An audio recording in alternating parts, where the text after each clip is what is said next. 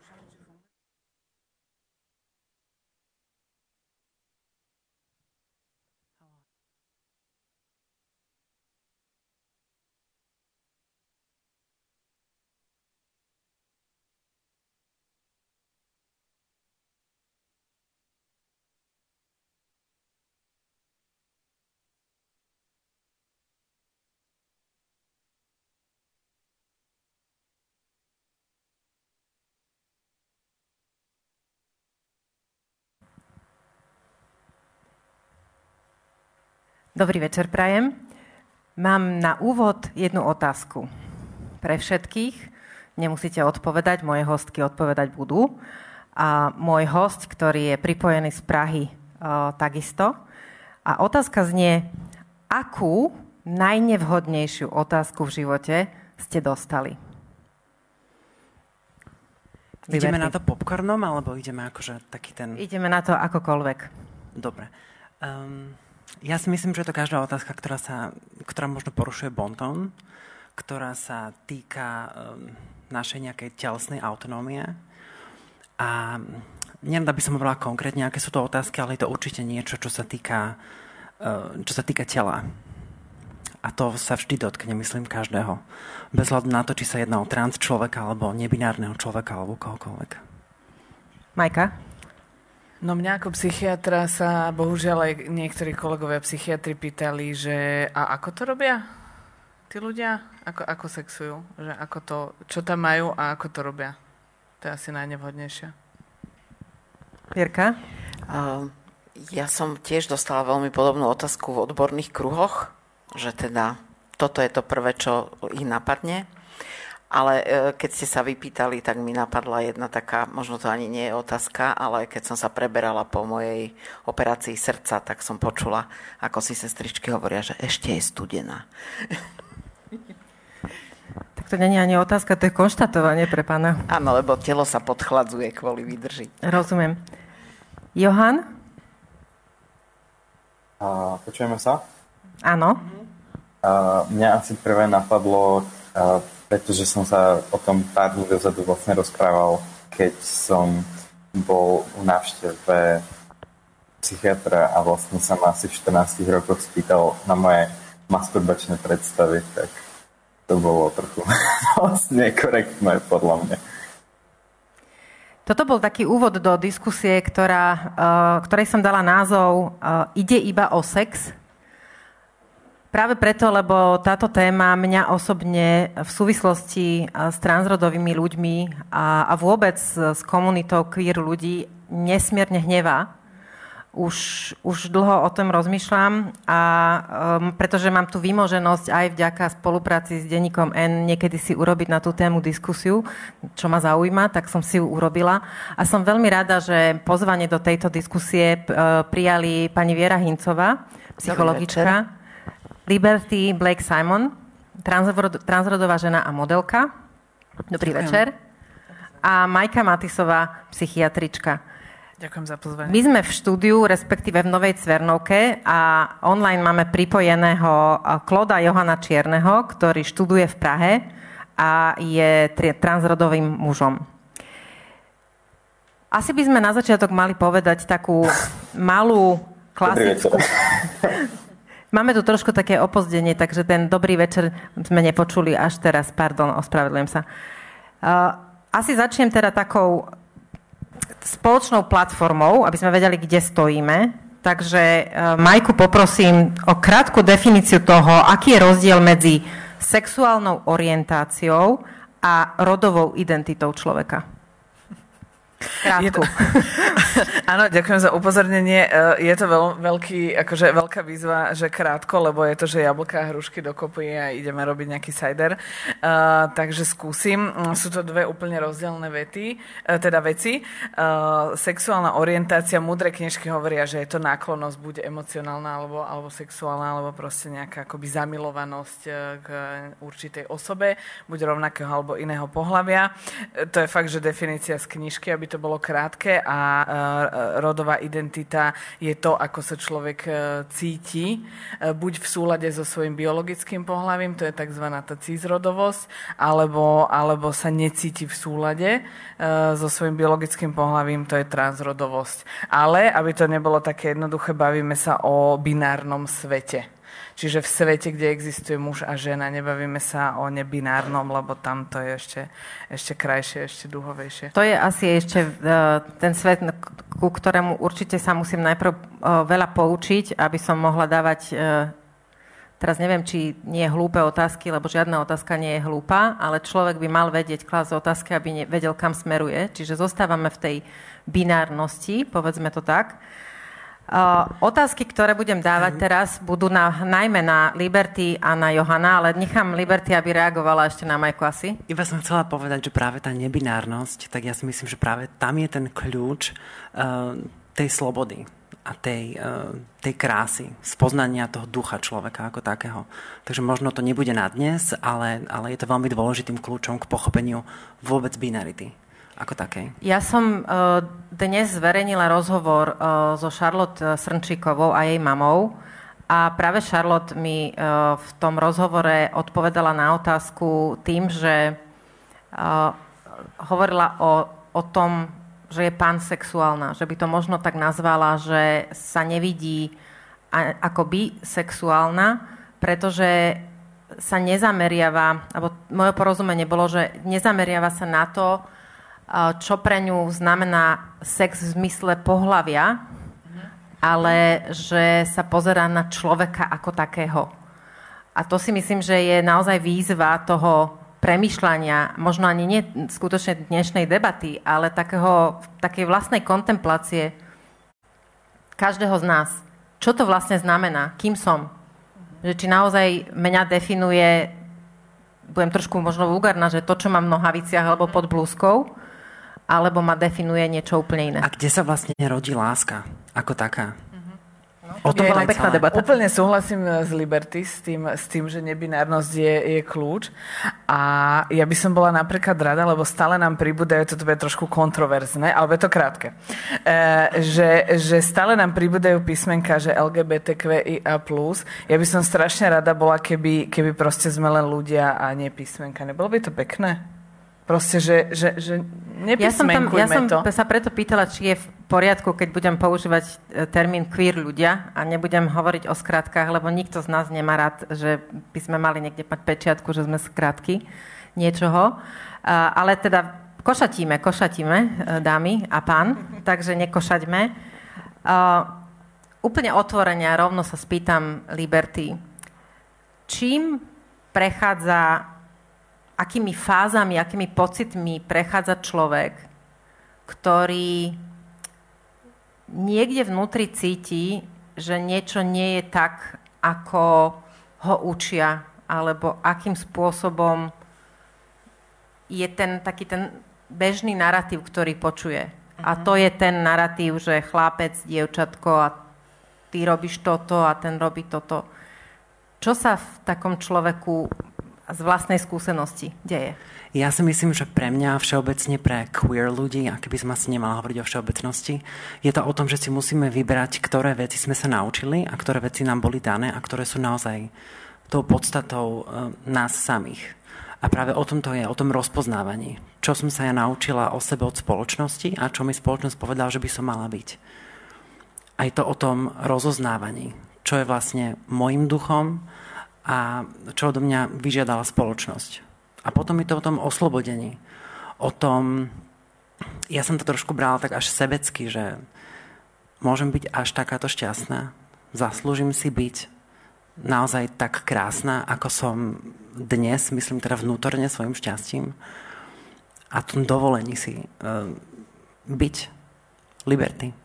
Čiže stávať sa niekým a nie byť niekým, akom som sa narodil. Presne, presne. A častokrát sa hovorí to, že trans ľudia ako keby uh, neboli šťastní v svojich predošlých telách. Ja som svoje telo milovala vždy.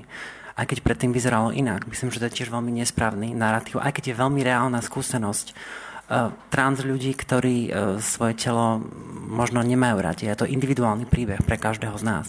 Pre každú z nás. Ale ja som nikdy nemala pocit nejakej nenávisti. Moje telo bolo vždy pre mňa niečím posvetným. Teraz možno vyzerá trošku inak, ale rovnako nie je podstatné, pretože podstatné je toto a toto. A tá identita, ktorú ste mali predtým, keď ste sa narodili, vnímate ju ako niečo, čo je pase, ako čo bolo a už nie je? Alebo je to niečo, čo je vašou súčasťou? Je to krásna súčasť môjho života. Ja som zažila krásne veci, keď som prezentovala ako muž a teraz zažívam veci, ktoré sú možno pre mňa trošku reálnejšie, pretože som oslobodená, nemusím už riešiť otázky typu budem slobodná, budem naozaj v tej plnosti. A veľmi tak špecifikujeme tú transrodovosť ako takú, možno to je také 1% toho, kto ja naozaj som ako človek. Každá z nás. Aj keď dôležitá súčasť, ale nie je to, nie je to určite všetko. Johan, ako to máte vy? Alebo akými pocitmi a čím ste prechádzali vy v tom období, kedy ste hľadali možno, kým ste? No tak um, pre mňa to bola nejaká cesta vlastne seba poznávania. Um, ja registrujem, že zo strany spoločnosti sa to častokrát bere, že ide nejakú možno rebeliu, ale vlastne človek si to nevyberá a ja som na to musel sám prísť, že to tak mám. A, dlho, a vlastne mi to trvalo celkom dlho, pretože to, o tých, tých informácií v tom období bolo málo a uh, až po nejakom čase, kedy som vlastne registroval vôbec tú tému a kedy som poznával samého seba, že čo vlastne, ako, ako sa cítim a ako potrebujem fungovať v spoločnosti, tak až vtedy som si to tak spojil, že aha, tak uh, ja som presne takýto človek, ale vlastne dovtedy som sa, dovtedy som sa len, teraz som si čítal Wikipedia stránku a vôbec som to nebral, že to, to sú nejakí ľudia a to som ja a potom sa mi to nejako spojilo. A v podstate chvíľu, pamätám si, že pre ľudí okolo to bol vlastne taký šok možno a chvíľu si myslel, že, to, že som úplne iný človek, že pred nimi sa proste zjavil cudzí človek, musia ho znova spoznávať, ale a nejakú dobu na to vlastne zistili, že som to furt ja, že to, tá rodová identita proste človeka nedefinuje a, a ja som zostal sebou, len proste, že mi trochu prehlbil hlas a oslovujem sa v mužskom rode a mám meno, ale to proste akoby nie je tak podstatná vec a moja mama mi treba um, pár rokov na to, čo už som mal bol v procese tranzície, tak ma videla robiť nejaké proste tipné videá, ktoré som robil ešte aj keď som bol malý, tak som samozrejme tým pokračujem občas a, a hovorila, že ty si sa vôbec nezmenil. Tak, takže v podstate uh, naozaj toto človeka nedefinuje a ten, tá, ten term, termín, ak sa používa, že človek je človek je akoby v inom tele, tak uh, ešte tak úplne nefunguje. Dostal som v tom svojom, ktoré prešlo celkom veľkými zmenami, ale niekedy mi to vlastne príde až uh, banálne jednoduché. V podstate pre mňa všetky tie zmeny obsahuje maličká dávka hormónu za mesiac. Takáto To je úplne až také to, smiešné. Je to úplne smiešné a vlastne tá spoločenská vec okolo toho je násobne väčšia v podstate pre nás je to uh, pre práve tú binárnu časť, ktorá potrebuje tú medicínsku tranzíciu, je to nejaká vec, uh, samozrejme každý to má inak. Uh, ja som pre vás prešiel aj operáciou, ale, ale takto jednoduché to je. A v podstate o tomto sa celú dobu bavíme. Vy ste mi teraz nahrali na otázku na Vierku, Vierka okrem toho, že je psychologička, tak je aj mama transrodovej céry. Akú skúsenosť máte ako rodič, ako mama? Ehm, ja sa priznám teda, že mám materskú skúsenosť a mnohí rodičia, väčšina si myslím, že povie, že svoje deti milujú nehynúcou láskou. Aké to ale je, keď vám vyrastá vaše dieťa pred očami a potom je to dieťa iné, aké sa vám narodilo. Navonok, hej? Aké to je? Um, ak by som to mala nazvať jedným slovom, tak je to uh, zázračné, pretože pre mňa je to o spoznávaní môjho dieťaťa. Proste tie roky sa ani nestratili, ani nie je zrazu niečo iné. Je to o tom len, že som nevedela všetko o tom, kým moje dieťa je. Uh, a,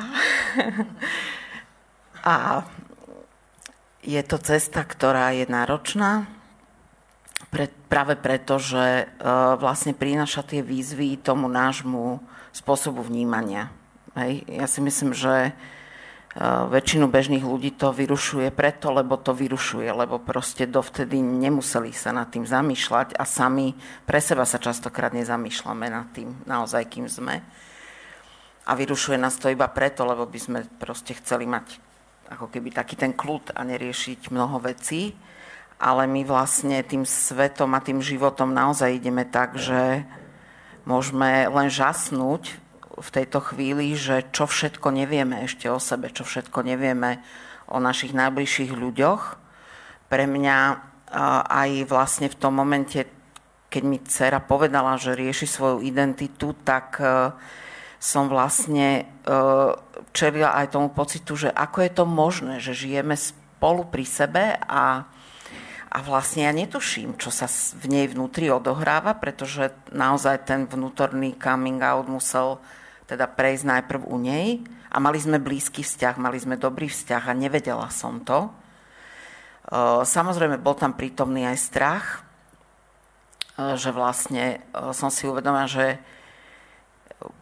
je to náročná cesta, že je to niečo proste, čo prináša so sebou teda určite nie jednoduchú skúsenosť a ja to často hovorím aj pri týchto témach, že možno si ani nevieme predstaviť, čo to znamená pre také krehkú mladú bytosť.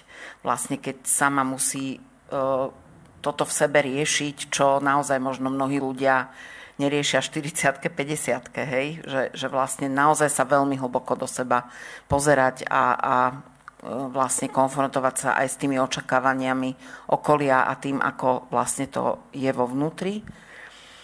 A zároveň um, Možno je to tiež skúsenosť aj viacerých mám, ktoré to spomínali, podobné skúsenosti, ale tá moja skúsenosť je, že okamžite mi vystala predstava a spomienka na to, že proste tých 18 rokov dozadu, keď sa mi to dieťa narodilo, tak ja som mala v hlave myšlienku, že ja mám dceru. A vlastne nebolo to v súlade s tým, ako, ako vyzeralo telo toho dieťaťa. Hej? A nemala som absolútne žiadne ako keby e, definície na to, alebo proste žiadne pojmy, e, aby som si to vedela nejako zladiť. Takže som sa vrátila do toho binárneho myslenia vtedy tiež tým, že som si povedala, že to nemôžem svojmu dieťaťu urobiť, že ho nepríjmem také, aké je. A tým som potlačila tú myšlienku, že je to dcéra. Lebo mi to nejako nezapadalo do seba. Hej? Ale vlastne vtedy som jej to hneď povedala, že ja mám takýto zážitok a bol to úplne ako začiatok nejakej takej cesty, ktorú proste, že sme sa vrátili k tomu, že sme začali objavovať, kým je. Alebo teda ja som to začala objavovať, ona to už vedela. Majka, Krásne. vy pracujete s queer komunitou. Zaujímalo by ma, čím vlastne prechádzajú, s čím sa potýkajú uh, títo ľudia každý deň, čo si vlastne my ako cizrodová populácia vlastne nevieme ani predstaviť zámerne tú otázku dávam najprv vám, aby ste mi to povedali ako keby e, nestranne spozorovania toho, toho prostredia uh-huh. viacerých ľudí. Upozorňujem, že neviem byť nestrana, lebo to sú moje zlatička. Ja neviem byť nestrana v tomto, to je proste, to, to sú moje zlatička. No, ale teda pokúsim sa byť nestrana, ale ma to stať hodne energie.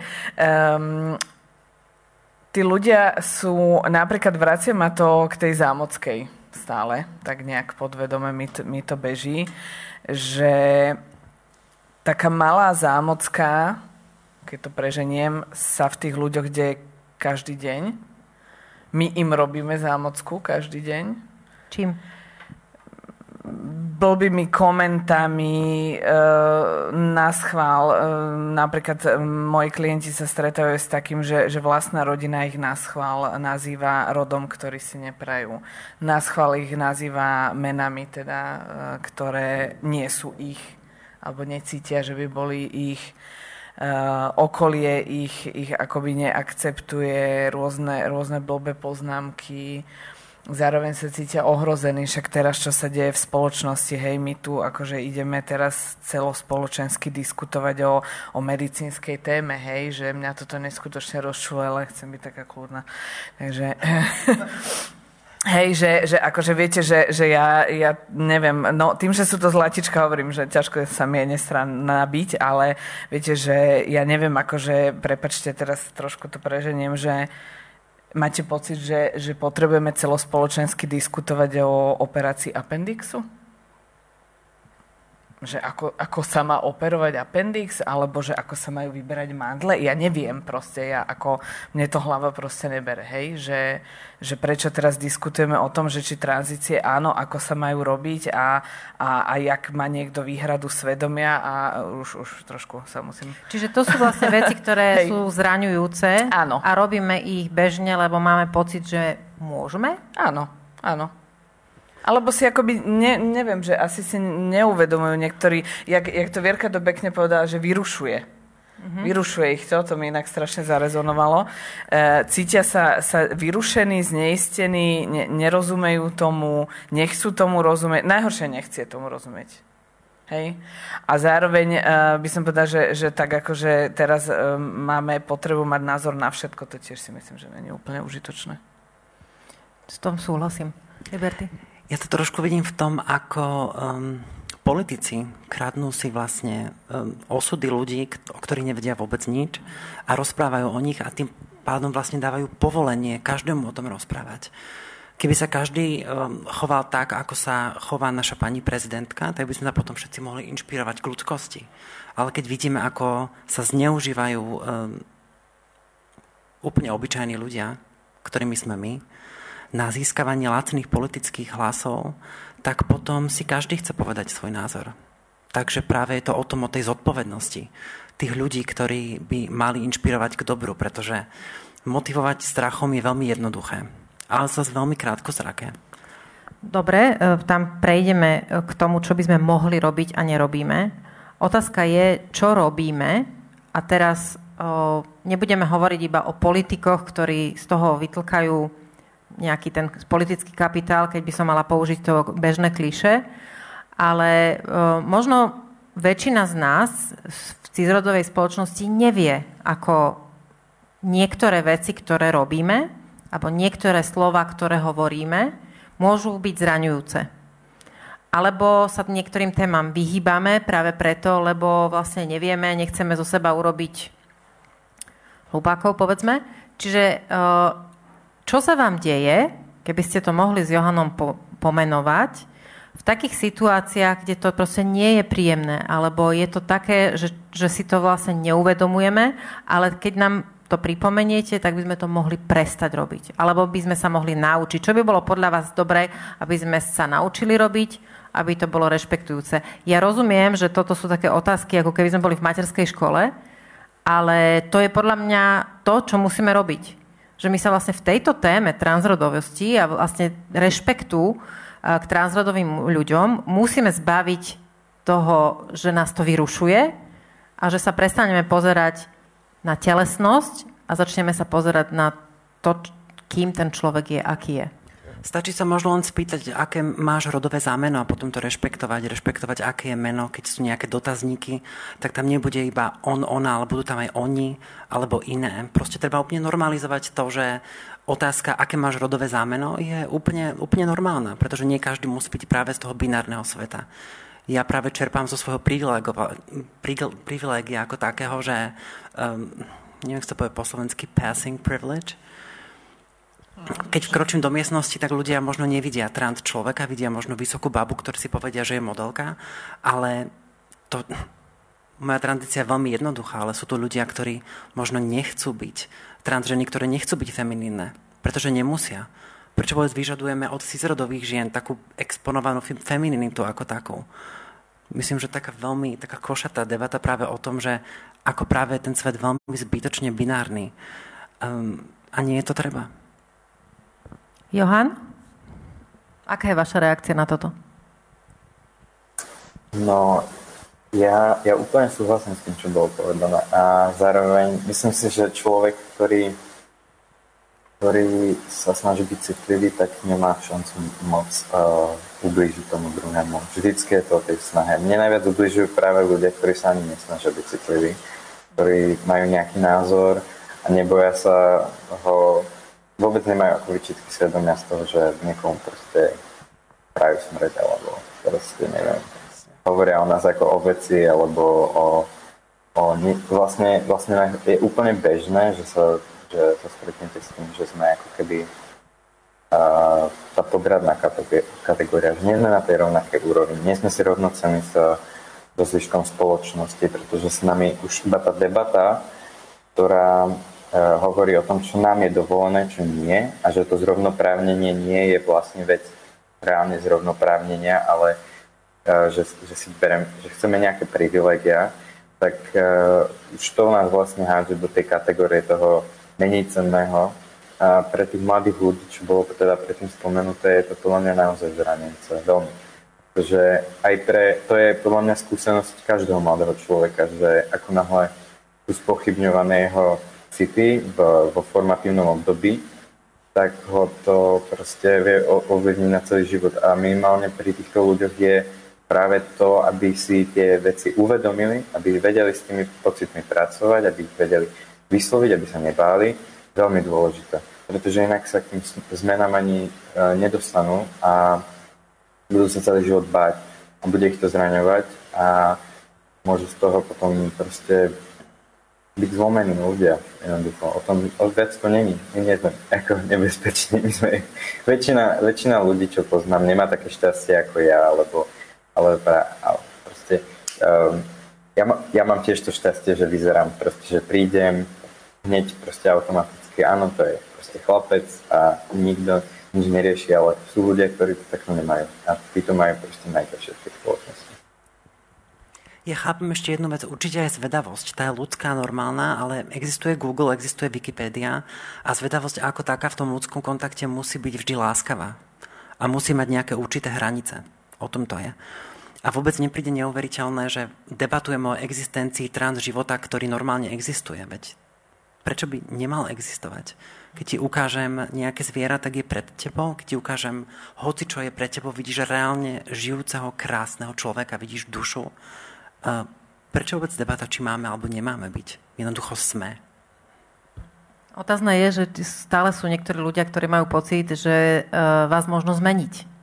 Že to je niečo, čo je neprirodzené, čo je choré, čo je istým spôsobom, hej, ale to je stále uh, tlačené do tej binárnosti a do sexuality, pretože je to tlačené do rozmnožovania. A to, čo nie je, ako keby nemalo teda ten uh, potenciál rozmnožovania, ako keby to nebolo, ako keby ja neviem, nemá nárok... Hodnotné. Áno, alebo, alebo že nemá tú hodnotu toho života, lebo to nevie dať život ďalej. No ale to asi takto by sme nemali. Ja, to je už... také trošku zvieratkovské. Áno, áno, išla som to povedať, že vlastne tak sme na takej veľmi animálnej úrovni a tú dehumanizáciu, ktorú, o ktorú spomínate, hej, to, to, že vlastne ako keby druhá kategória, už sa niekde dostávate a kto si stále uzurpuje uh, to je taká rečnícká otázka, že kto si stále uzurpuje tú moc rozhodovať. Keď si pozrieme um, zloženie legislatívneho zboru, tak veľmi jasne vidíme, kto stále reční na tú tému, čo je správne a čo nie. Ja by som možno, že k tomu doplnila vlastne práve z toho pohľadu toho vyrušenia, že čo, ako ľudia máme tendenciu proste, keď nás niečo vyrušuje, tak si povedať, že vlastne znížiť hodnotu toho, aby sme sa tým nemuseli zaoberať. Lebo keď by sme tomu priznali tú hodnotu, tak je to niečo, čo musíme v tom prípade riešiť. Čiže to je taký koreň tej, tej snahy teda niečo degradovať.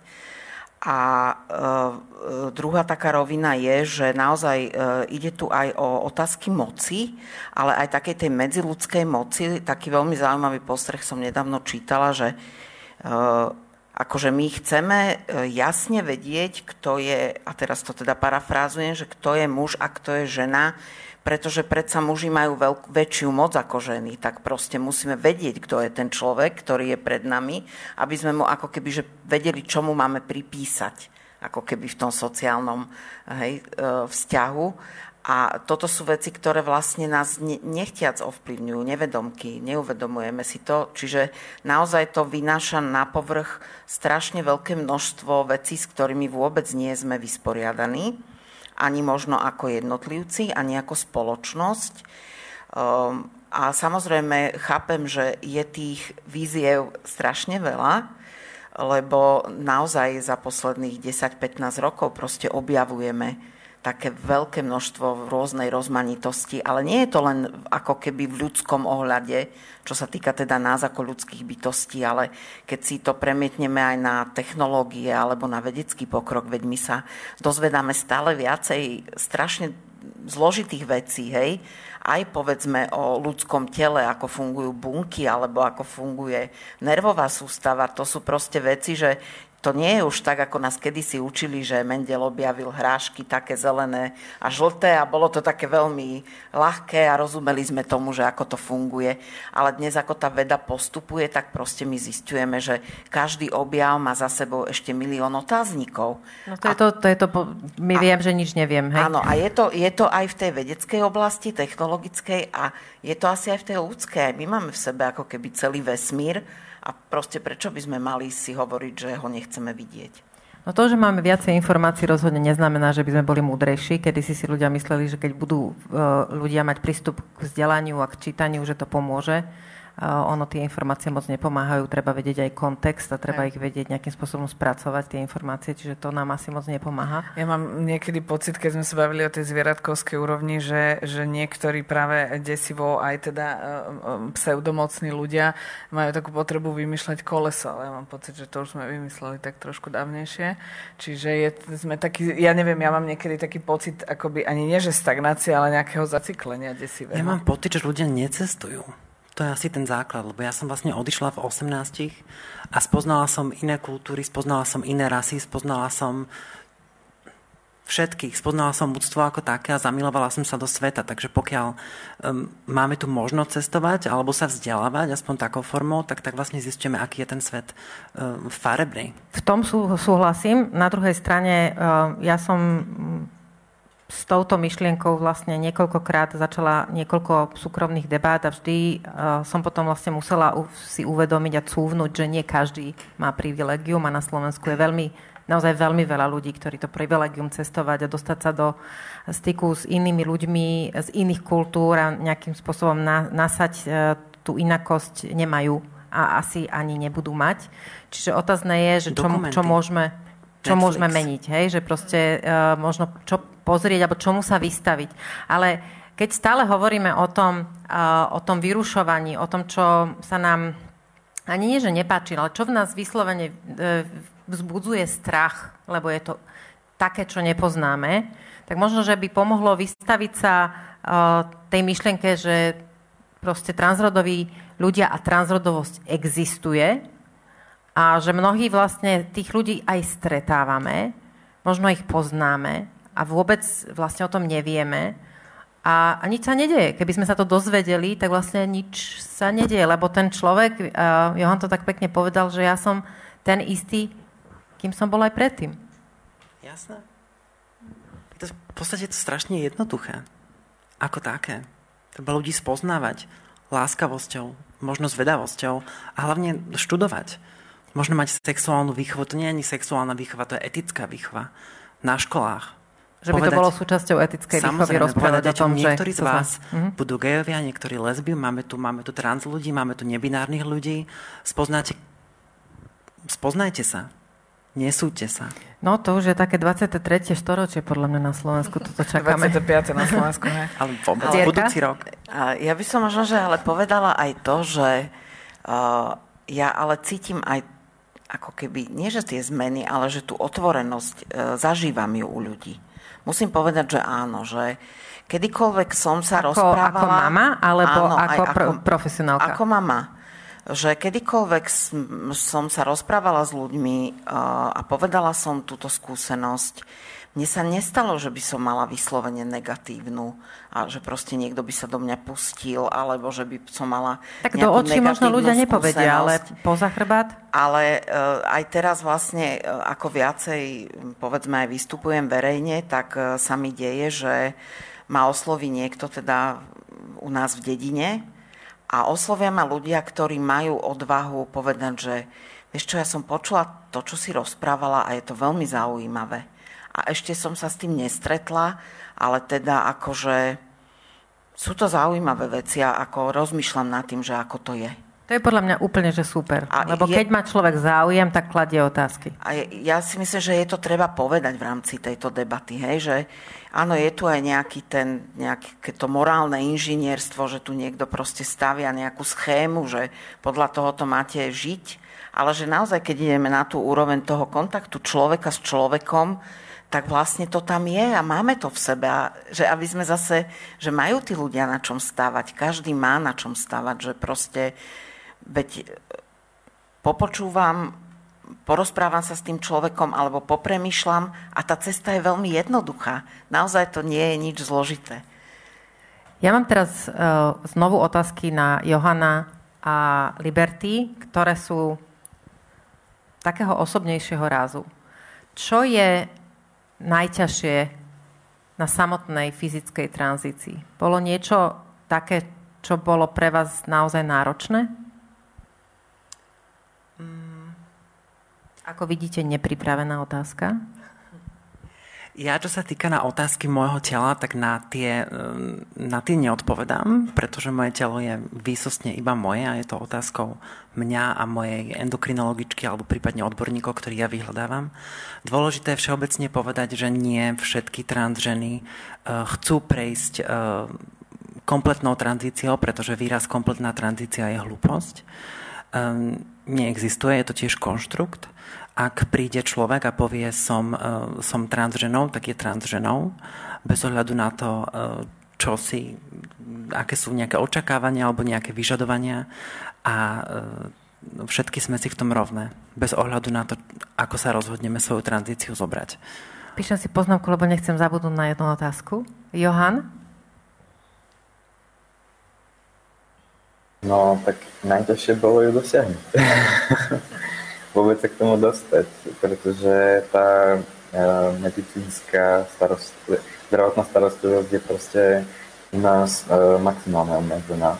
Takže ja som kvôli tomu musel vlastne všetko vybavovať v Česku, kde som teraz. A um, to bolo pre mňa asi najťažšie. Samozrejme, tak mal operáciu hrudníka, tak uh, bola celkom taká operácia, že po nej som vlastne rozmýšľal, že uh, ja už nechcem žiadnu operáciu v živote. Nebolo to preto, že som nebol, ja som veľmi spokojný, veľmi som rád a že ju mám za sebou, ale ten zákrok do tela je proste pre to telo náročné. Ja proste na pár mesiacov som bol úplne, proste stále som ležal a bol unavený a je to dosť, celkom dosť náročná operácia, takže, takže preto preto taký, uh, taká myšlienka, ale, ale není to nič, čo by bolo pre mňa keby nejak spätne ťaživé, to vôbec, naopak.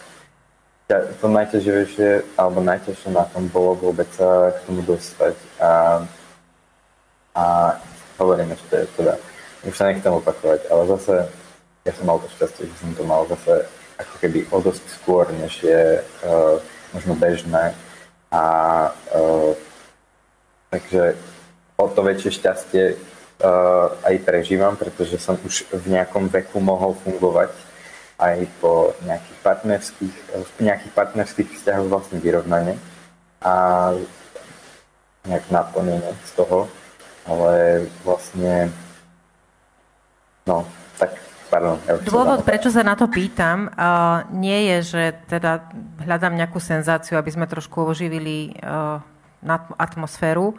Skôr by som chcela naozaj, uh, aby ľudia, ktorí nás počúvajú, aj tí, ktorí prišli, premyšľali o tom, že tranzícia nie je žiadna modná záležitosť, že to nie je žiadny výstrelok, že to nie je, ako ste spomenuli, nejaká rebélia, alebo proste niečo, čo sa mi zapáčilo, že takto by som si to predstavoval alebo predstavoval. Že je to jednoducho naozaj seriózne, vážne odhodlanie na rozhodnutie, ktoré je na niečom založené, ktoré ten človek robí rozumne, vedome, zodpovedne s tým, že to takto chce. A sa pomoci odborníkov. To není vôbec nejakým vymyslom. A kto si to vôbec myslí? Aká je možno taká inteligenčná nejaká hranica toho človeka, ktorý takto vôbec nad tým uvažuje? Tak ťažko povedať, ale minimálne sú ľudia, ktorí uh, tam takú debatu, tú debatu uh, začali. Ale... Tam to není vôbec o, o výške IQ, tam tá miera empatie je veľmi nízka aj pri vysokých IQ. Čiže teda otázka presne to no, je, že, že vedie, vie okolie, alebo teda vie naša spoločnosť empatizovať s ľuďmi, ktorí hovoria, že sú niekým iným, ako vyzerajú?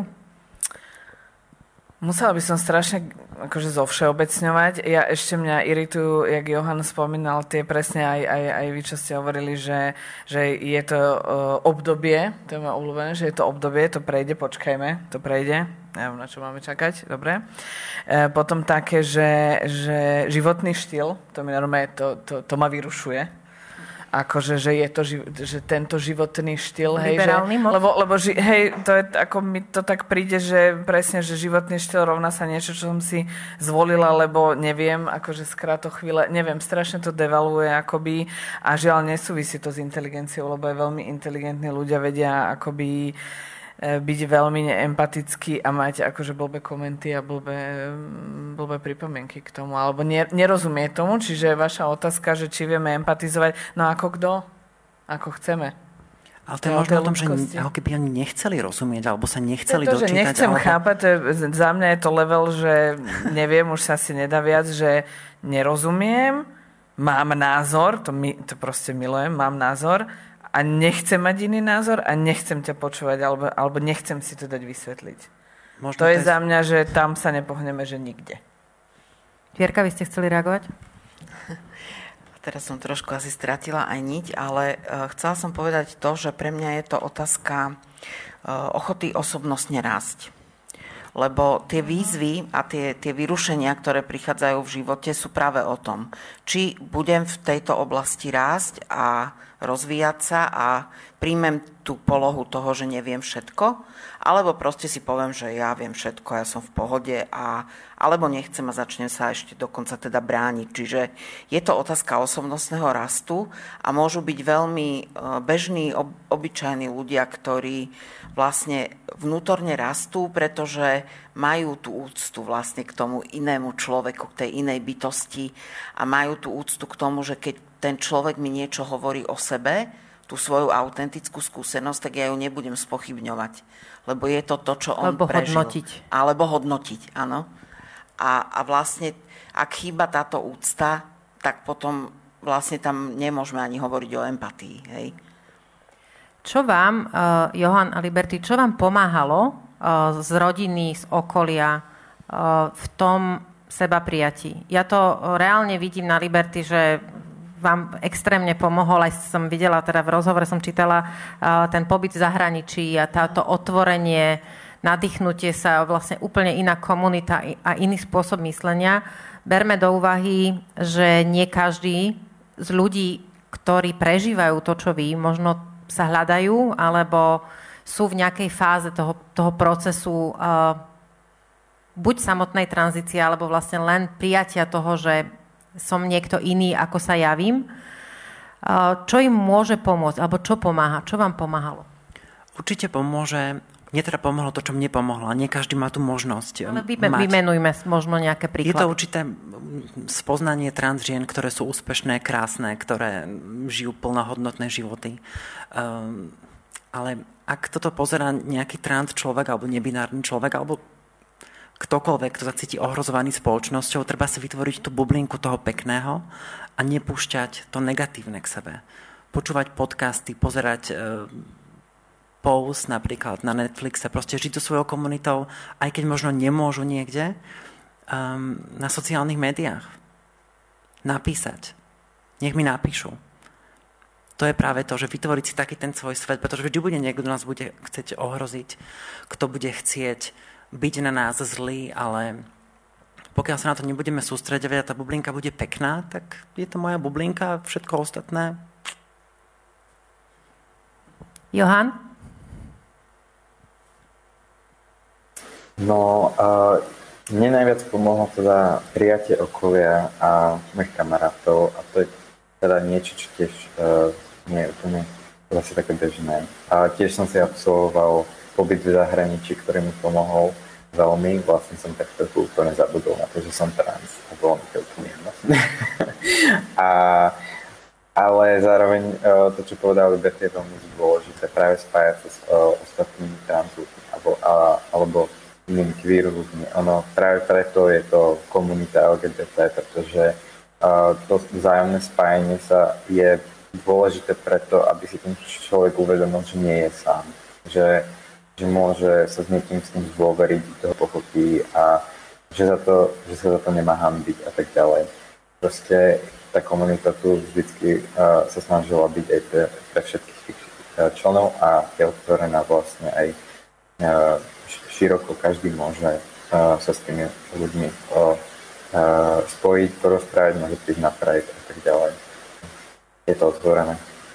A zároveň ešte by som možno, ak dovoli, dovolíte, k tomu minulému dodal, že, uh, že im vyzerá, že či spoločnosť dokáže prijať uh, ľudí tak, ako, inak ako vyzerajú, tak ja by som možno povedal, že aj to, aj to vyzeranie je proste akoby nejaký sociálny konštrukt. A je to dosť také akoby povrchné nahliadanie na tú ľudskosť toho človeka, že ja som prvá hodne vnímavý na to i, uh, individuálne prežívanie. A, a predsa len treba, moja, poviem to takto skúsenosti, moja mama uh, tvrdí, že tá skúsenosť s inakosťou a vôbec tá skúsenosť so mnou pre mňa bola veľmi obohacujúca v tom, že našla nejaký akoby nový rozmer toho, ako sa dá pozerať na človeka. Takže uh, možno tak by som to zavrel, že to, ako vyzerajú, nie je podstatné. To je určite pekná myšlienka a aj mne sa to páči, a, a, ale podľa mňa hneď, ako ste to začali rozprávať, nebola som jediná, ktorej na pozadí idú všetky tie konštrukty, ktoré majú aj cis rodoví muži a ženy v hlave, že musíš byť pekný, chudý, úspešný, vysoký, modroký, neviem aký, s veľkými, krásnymi, kučeravými vlasmi alebo s krátkými, neviem akými. Máme naozaj tie konštrukty a tie naše vzorce nastavené tak hlboko, eh, že platia pre všetkých vrátane cis rodových ľudí. Bohužiaľ. A tam je práve jedna taká tá vec zakopaná, že my asi naozaj máme kapacitu prijať e, tých iných ľudí s tou nejakou odlišnosťou, takú ako dokážeme príjmať sami seba. Lebo my takisto máme v sebe presne tieto veci, ktoré hovoríte. Ako nás e, kritizovalo okolie, ako sme neboli nikdy dosť dobrí, to každý zažíva. Hej? A teraz je otázka, čo s tým urobíme, že či uh, príjmeme sami seba a povieme som OK taký a taká, aký som. A, a potom automaticky priznáme to právo aj každému inému. Alebo teda budeme ako keby stále si hovoriť, že nie som nie som ani ja dosť dobrý, nie som ani ja proste. A potom to budeme vlastne ako keby si ventilovať na tých ostatných mm, ľuďoch. Prečo oni to majú Prečo? mať, keď ja áno, to nemám, tak, hej? Prečo áno. oni majú mať nejaké privilegia, pričom to nie sú vôbec privilegia, hej? To opakujeme, ale, ale tá rovnocennosť, rovnoprávnosť, to je proste na ľudskej úrovni, by to malo byť pre všetkých. Ja uh, stále myslím na jednu otázku, ale je tak široká, že, že si túto si ju takto nechávam v kutiku. Uh, počúvam asi za posledných 5 minút 3-4 hlboké vzdychy od Majky. A myslím si, že um, najmä v tých, v tých častiach, uh, alebo na to by som sa chcela pýtať, a rozmýšľam, ako sformulovať tú otázku, aby som ju ne, neformulovala negatívne. Uh, pracujete s queer komunitou, počujete množstvo príbehov, ktoré už len z podstaty veci asi nie sú úplne pekné, príjemné, pozitívne, čo tí ľudia rozprávajú. Nepýtam sa teda na senzácie, ale s čím prichádzajú ľudia k vám, čomu musia čeliť, čo by sme mohli vedieť meniť. A teraz je to napríklad prijatie od rodiny, alebo čo robia rodinní príslušníci, čo by robiť nemali, alebo akým spôsobom pomenujete tie príbehy tak, aby sme to vedeli otočiť na to, čo by sme mohli s tým urobiť. Hej, aby to nebolo konštatovanie, ale nejaká, nejaký ten bod nula, odkiaľ by sme mohli spraviť niečo lepšie. Koľko máme času? Nie. Máme um, ešte. Fú, no, ale sú aj pekné príbehy. Zase chcem si robiť Dobre, tak ja si nechajme aj na, Tak si nechajme na záver aj po ja, ja, ja pekné chcem, niečo. Chcem aj pekné príbehy. Teraz mám, mám za sebou úspešnú tranzíciu e, z piatka. E, k kompletnú, aj keď teda, áno, ako povedala Liberty, tak kompletná tranzícia je tiež nejaký, nejaký výmysel. Uh, takže, um, no čo robia rodiny príslušníci zle? No neakceptujú tých ľudí.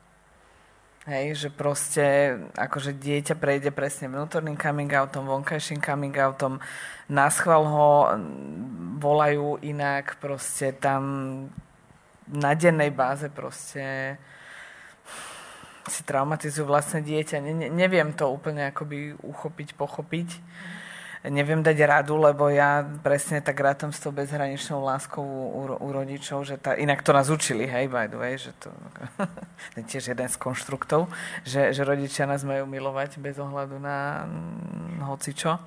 E, strašne podľa mňa závisí aj od takých vecí, ako, ako vlastne z akej výchovy alebo z akého prostredia ten človek vychádza. Tam už je podľa mňa aj ten vonkajší coming out dosť problematický, keď je, um, teraz viem strašne tak akože nebude to pekné, ale akoby keď vychádzam z rodiny, kde sa chodí e, každú nedelu do kostola, ale potom sa rozpráva, že henta čierna huba a, a tam taký kripel a Ježiš pozri na hen toho, jaký je dohabaný. No ako ja obdivujem tých ľudí, že sa vôbec vyautujú, hej, úprimne. A že ma, majú teda, že to chcú s tými rodinami riešiť.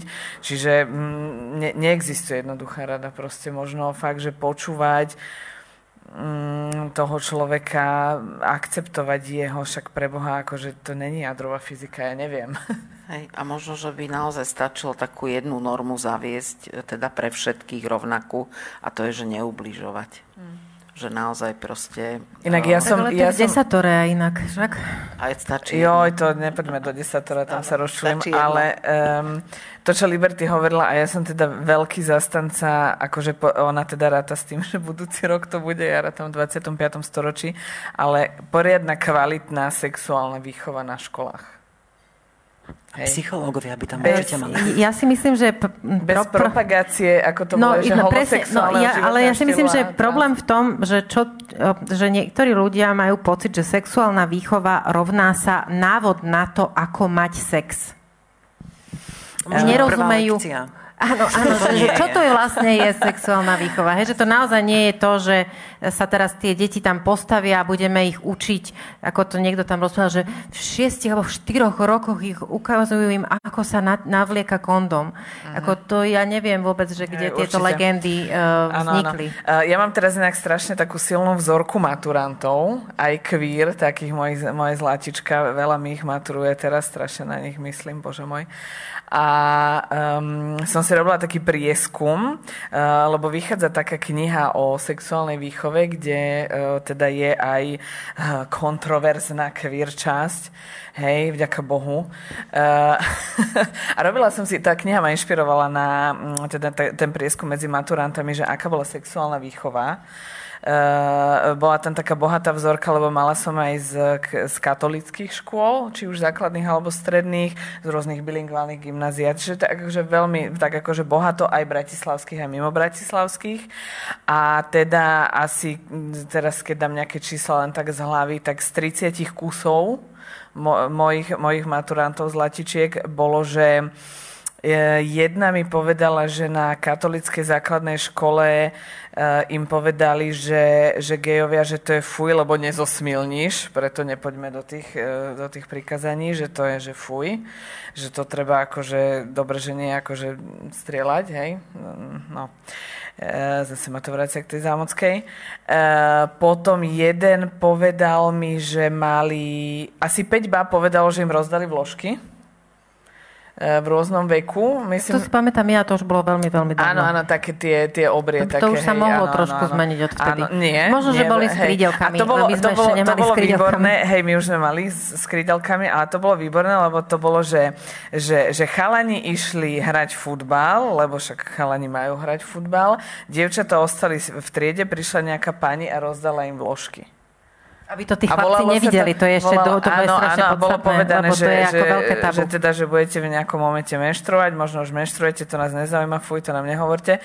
A, a teda tu máte vložky a, a dovidenia. Čiže akože krásna vzorka maturantov, kde je sexuálna výchova, že nula bodov. A potom sa čudujeme, keď sa robí sexuálna výchova pornom.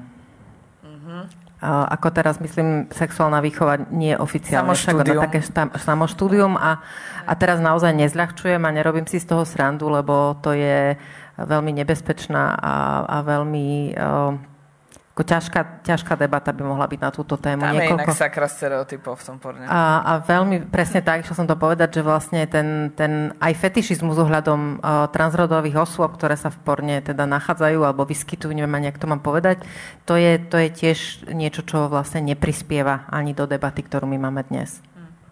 Vôbec devalvácia um, femininnej energie ako takej, ktorá je v, ktorá je v spoločnosti, Vidíme to v podstate, v podstate všade. Vidíme to, ako sa pozeráme na ženy, ktoré vstúpia do miestnosti, ako sa pozeráme na mužov, ktorí vstúpia do miestnosti, aké máme otázky, aký je ten vnútorný um, poslovenský judgment.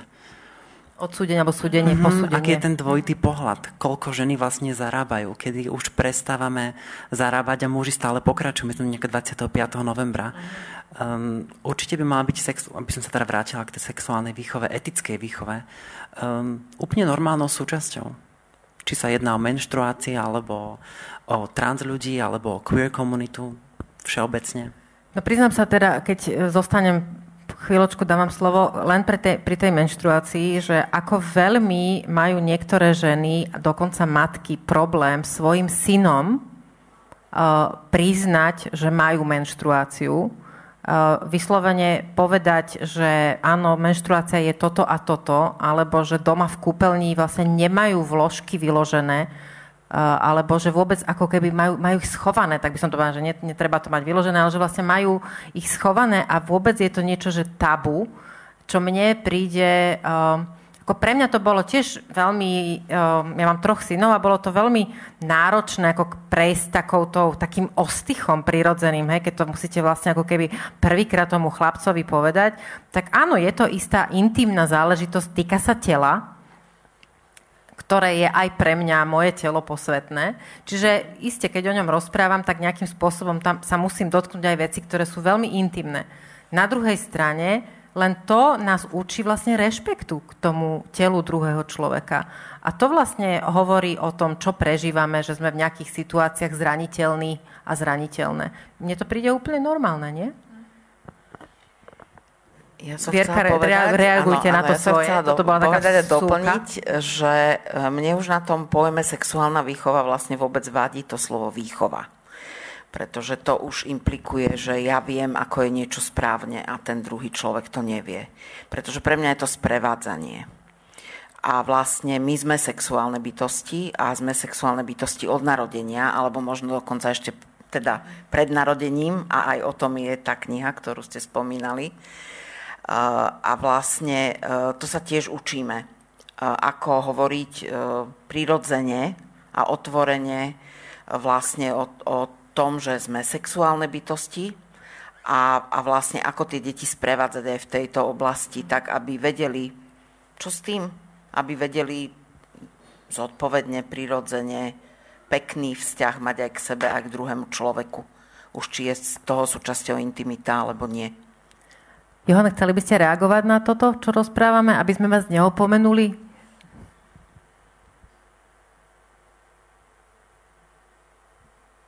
Um, v podstate ja ja sa vám ospravedlňujem. Môžem ešte raz tú otázku? Že otázka je, že či by ste chceli reagovať na to, čo hovoríme. Áno. A, no ja som práve pre, premyšľal o tej sexuálnej výchove stále a celkovo premyšľam, že či to vôbec obsahuje uh, v tom klasickom ponímaní to, čo sa celú, celú dobu vlastne snažíme o tom hovoriť, vlastne aj tú tému identity. To nie je len o tom, o tom o tom sexe, ale, ale vlastne aj o tom individuálnom prežívaní a o nejakej, pretože predsa len aj, aj, tá, aj, aj, ten, aj tá myšlienka toho, že, že proste transrodovosť je neprirodzená, pretože to nemá nič s tým rozmnožovaním, tak vôbec ten, to téma toho sexu na toto limitovať je vlastne hodne uh, tiež zavádzajúce, pretože ani, ani v prírode to tak nie je, že by, že by, že by všetky živočichy fungovali na, na princípe rozmu, uh, proste akoby pohľadného rozmnožovania. Ale to je, to je teraz na bokom. Moja skúsenosť teda zo štúdia biológie. Ale uh, je, to, je, to, je to hodne náročné. Minimálne teraz aj sa čím ďalej vie, že, že čím mladšie deti majú skúsenosť so, so sexuálnym zážitkom, a je to podľa mňa veľmi zanedbaná téma v spoločnosti a malo by sa na nej hovoriť viac, ako nielen ako keby um, uh, ako mať teda ten uh, och, ako používať ako mať ten safe sex, ale vlastne aj ten ako vôbec s tým partnerom, na, že ako keby vymietiť tie stereotypy a práve takú tú, uh, tú myšlienku ktorú, ktorú tak ako to porno a replikuje. A toto je veľmi podľa mňa je to smutné, že takto proste tie deti vyrastajú naozaj, že toto je pre nich proste príklad, na ktorom sa učia. Tá živočišnosť, teda to zvieratkovstvo, hej, tá živočišnosť by možno mohla ustúpiť nejakej aj pocitovej intimite, nejakému spojeniu, ktoré naozaj nesúvisí iba s rozmnožovaním, ale s tým aktom naozaj spojenia, alebo toho, čo, čo vlastne v sebe hľadá, hľadáme v jedna, jeden v druhom. To, nie. Ja si myslím, že to je o láske. Ja by som to veľmi tak celé od fyzičnela, pretože tieto veci sa dajú uh, samozrejme vysvetliť a je to v podstate nejakej biológii ako takej. Uh, o učení rozmanitosti medzi ľuďmi, ale je to telesná blízkosť ako taká je vyjadrením um, lásky a niečoho, niečoho hlbokého. A vôbec dávať tú debatu do týchto nejakých takých sexuálnych konotácií mi príde také, také zbytočné kvázi, ako keby sa vytrácala z toho tá, tá pointa o tom, prečo sme tu, že sa chceme chcem mať connection, chcem mať spojenie, ktoré je nie fyzické, ktoré, ide o tie duše. A o tom identita, tam je vlastne, tam je vlastne sex, tam je, tam, je, tam je rodičovstvo, tam je všetko. To je to spojenie. Keď prejdem na poslednú otázku, musím dať teraz Liberty tú jednu otázku, ktorú tu mám napísanú. Pretože mi to napadlo aj v súvislosti uh, s J.K. Rowlingovou, a vlastne s tou debatou, ktorú, ktorú mali v Británii. A teraz vidím, že by sme tu mohli byť ešte ďalšiu onu, takže nie. A bude iba, iba Liberty odpovedať.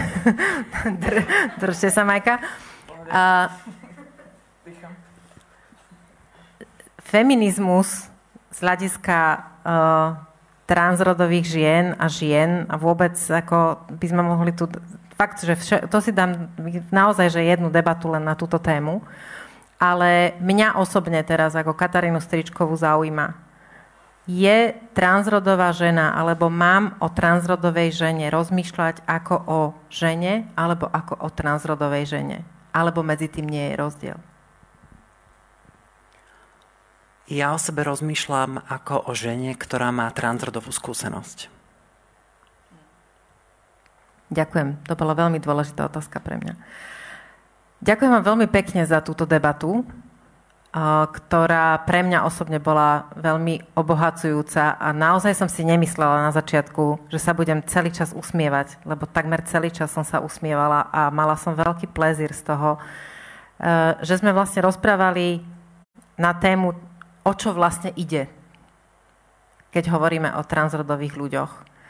A otázka ide iba o sex sa možno zodpovedala aj sama. Ale rada by som vám všetkým štyrom dala na záver možnosť za seba povedať, o čo podľa vás v tejto téme transrodovosti alebo prijatia transrodovosti vlastne ide. O čo, o čo tam ide? Sme sa zasekli. A teraz ste sa zasekli. Kloda vyvoláme prvého. No tak uh ja si myslím, že je to proste o, tom, o tej ľudskosti, ktorú som spomínal, o nejakom rozmere, ktorý je pre spoločnosť proste niekam ukrytý z nejakého dôvodu, ktorý, ktorý mu úplne zatiaľ nerozumiem po, tý, po všetkom, pretože je to skôr ako, myslím si, že pre väčšinu ľudí skôr niečo obohacujúce a vôbec sa toho netreba báť. Vlastne aj pre, aj pre cizrodových uh, ľudí je, je to nejaký je to nejaké iné na seba, nejaké o, o, oslobodenie sa od možno očakávaní alebo, o, alebo nejakých stereotypov. Jednoducho mm,